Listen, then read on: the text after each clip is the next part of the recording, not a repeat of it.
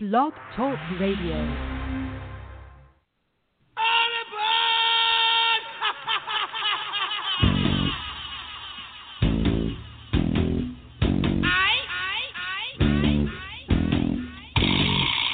Welcome to NCMMA Radio.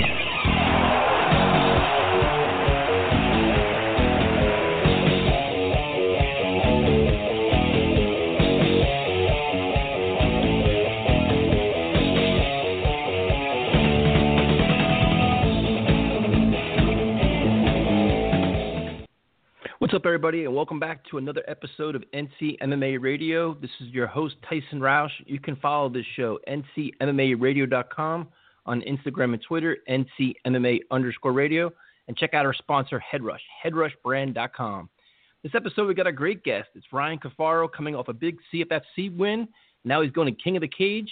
So it's Ryan, it's Tyson. What's up, man? How you doing? Good. Uh, thank you again for having me. I always appreciate being on the show. Oh, dude, it's great, man. And speaking of being on the show, last time we talked, man, you were getting ready for CFFC, and your performance was awesome, man. So, what were your thoughts on on your last win? To be a bit of a perfectionist, and I, I thought that I did well. I definitely my striking was where I wanted it to be, but I still there were still errors in my game in, in the sense that I feel like I could have had the opportunity. I had the opportunity to finish, and I didn't capitalize. And then uh, my uh, I, I thought that my my ground game needed a little bit of work in terms of uh, you know things like takedown defense. But I uh, I've been been doing a lot to to adapt and, and adjust my game to, to improve since then. One thing I noticed, man, was like you said, your striking was great, your footwork and your movement was awesome. You look so composed, man. You you stayed like very calm, very composed. There was times you're even smiling and laughing in the cage when the guy was coming at you. So, like, how do you stay so calm like that?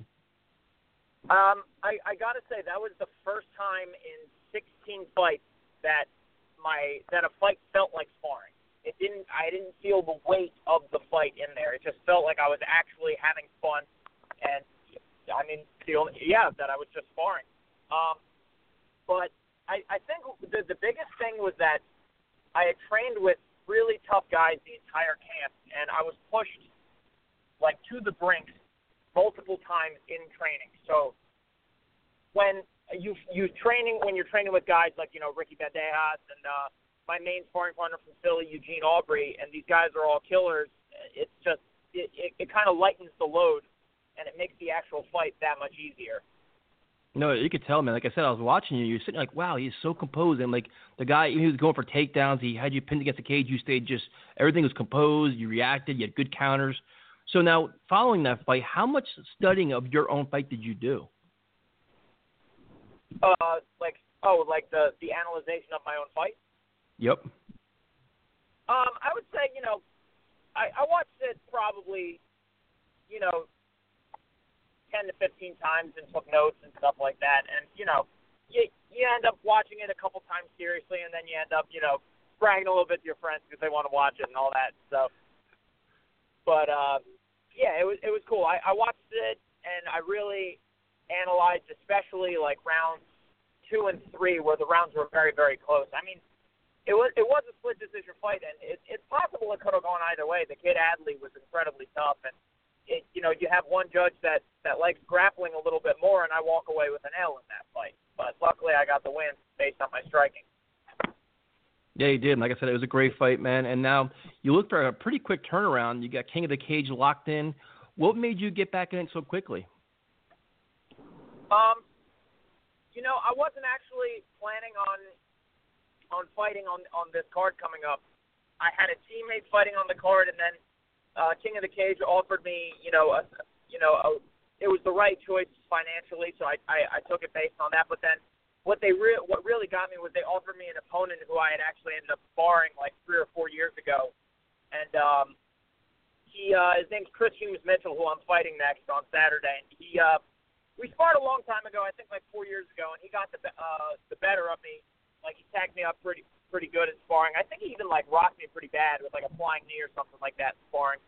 And uh, I was just, you know what I mean. As far as I'm concerned, the score is a one nothing uh, one Chris, nothing me. So I'm I'm excited to even the score up. Now, have you changed anything in this fight camp as opposed to previous ones? Uh, yeah. Based on how quickly the turnaround has been, I didn't need to diet as hard, and I didn't need to train as hard. Based at least for the first like three to four weeks of camp. I mean, even if you want to call it camp, I'm, the the longer I'm training, the more I become annoyed at the idea of being in a fight camp because it that that means that you're you're changing your lifestyle for eight to ten to twelve weeks or whatever. I don't do that. I train year round, constantly all the time. So it's almost it's almost insulting to me when somebody takes a training camp to fight me, as in you you think you can beat me on eight weeks preparation. You know what I mean?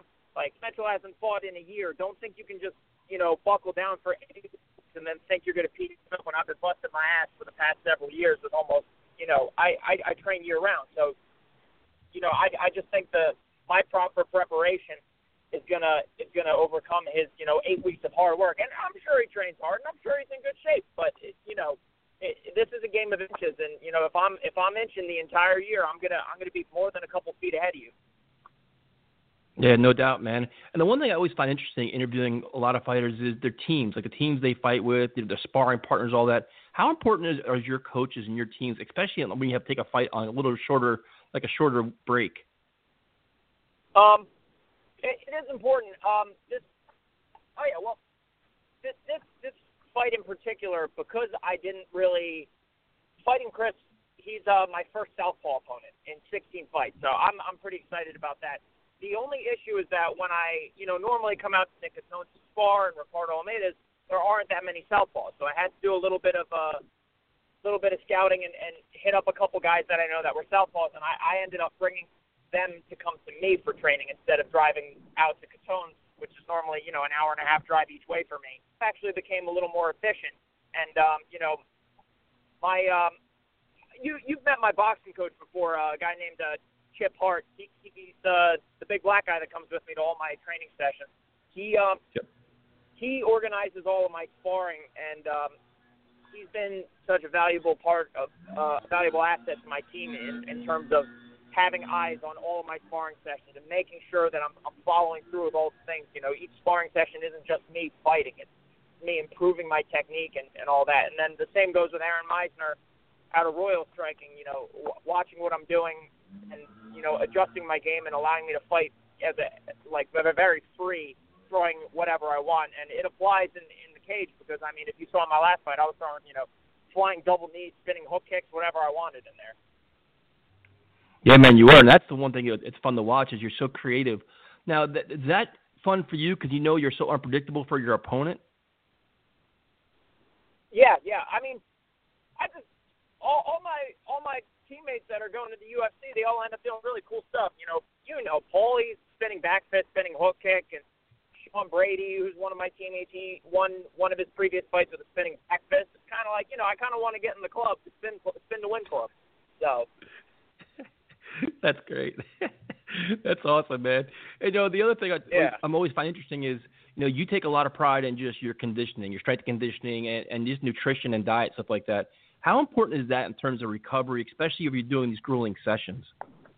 Extremely important. I'm not, you know, the I, I look 21, but I'm not. I'm 27, and on Tuesday I turn 28.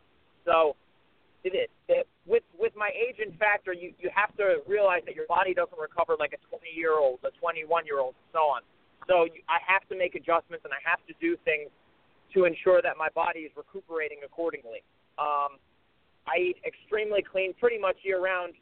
Um, a lot of you know, I'm I'm a guy that I eat for performance, not for taste. I, you know, I'm constantly eating greens and making smoothies and all this other stuff. Anything I have to do in order to make sure that my body can perform optimally year round. I'm not the guy that walks around 30, 40 pounds over my weight class. I'm the guy that walks around with 7% body fat, 15 pounds over my weight class at all times, ready to make weight on two weeks' notice in case something short comes up. Yeah, and that's the one thing, and that's like a hot topic nowadays in MMA is all these weight cuts, man. Guys either make you know missing weight or making weight, and they're so sucked out and they're so dehydrated, and it's like it's you, you almost feel bad for them. Where it's like almost like it's not it's dangerous. What is your thoughts on all these yeah. weight cutting measures? Well, I mean, I, I can't wait until they install you know more re- rules and regulations about cutting weight. I think uh, what ONE FC did in Asia was perfect. Uh, one of their fighters ended up cutting weight to the point where he died. So then they ended up modifying all the weight classes, essentially turning like 125 into 35, 35 into 45, and so on. But then none of the fighters are allowed to dehydrate. So not only do you have to make your weight class, but then you also have to pass a hydration test. We Weighing at 155 for the fight, but I would also have to be hydrated. No, that's that's smart, man. That's you see it. You see these Yeah. guys. I see you see the one dude. The guy was cramping up on the on the scale. It's like that's ridiculous. I mean, it's just it's not Yeah, healthy, the- and you know it, the turnaround's gonna be awful. It's not healthy and it's not an, an attractive thing. It's not an enticing thing for the sport. It's not a good look for the sport, especially when you see, you know, guys looking anorexic and and then all of a sudden blowing up 30 pounds overnight. That's not the direction I want to head in. But you know, and all and you you remember um, last year I ended up cutting to 135 or trying to cut to 135, and I had all these opponents pull out, and I didn't end up getting the fight. Um, I think I ended up getting injured based on the weight cut. My body became so dehydrated. The next time I went to work out, I, you know, damaged one of the discs in my neck badly, and I was out for almost a year. Yeah, it's. I'm glad there's some some sanctions are trying to figure it out, and just it, you know, it's oh, it's fighter safety, man. Everybody wants to see great fights, but you want to see healthy fighters as well. So it just makes a lot of sense Yeah. to just clean it up and make it better for everybody. Well, Ryan, you got King of the Cage locked in. What are your thoughts on this fight, man? It's this is great, man. I'm so glad you're bouncing back quickly. Uh, I'm fighting. You know, I'm I'm really excited about this, especially because my last opponent was like five foot eleven, and he looked like he was closer to six feet, six foot one at 145. Uh, Chris Humes Mitchell, he's one or what is he? He's five foot six. Uh, I've never lost to an opponent who's shorter than me. Um, I feel like in order for you to make it competitive with me on the feet, you have to have range. You have to have length, height. Because if I can if I can tag you and I can tag you consistently, it's going to be a long night. Um, and I I- have a feeling he accepted the fight based on or how our sparring session went a couple years ago. And I'm like, dude, if you want to sleep on me, that's fine, but don't don't come into the cage and expect me to be the same same guy who you know just got done teaching a class while you were pitching for a fight, and then they asked you to to ask me to spar you. Like, don't don't think that's the same fighting because you're in for a, a rough night if that's what you think you're getting into. So I um I'm really looking forward to this fight. I'm really looking forward to it because you know this guy's another undefeated guy. I beat the last guy who was two and zero. I beat Chris Humes who's three and zero, and that'll make my last two opponents undefeated, like five and zero combined record. And uh, hopefully that'll really start getting some attention to get the UFC's eyes on me. No doubt, man. Just keep climbing the ladder and keep grinding. Last but not least, do you have a message for your friends and family, man? Yeah. Uh, if you didn't get your tickets, I'm coming for you this week. So you, better uh, you better be ready. I'm coming for your ass because you said you're going to come support me. But uh, no, in all seriousness, uh, I, I appreciate everybody that supports me on my journey. Um, I could not do it without the support of my friends, my family, my coaches, uh, Eugene Hart, Eugene Aubrey, Aaron Meisner, uh, the guys at the QBJJ, the guys at Nicotone MMA, uh, guys at World Class Martial Arts, um, and then all, all the fighters I look up to, all my teammates, and uh, all my sponsors that you know help me do all this and, and help me afford training. I, I can't do it without any of you guys. So uh, I appreciate it, and I'm not going to let any of you down. And we're getting another win on Saturday. Well, Ryan, you know, on behalf of Nick and myself, best of luck, man. You're an exciting fighter. Like the, your last fight was awesome. I'm looking forward to this one, and like I said, best of luck, man. Yeah, thank you very much. I appreciate it. All right, man. Have a good day and, and kick some ass. We'll talk to you after it. Yes, sir. Thank you for having me on the show. No problem.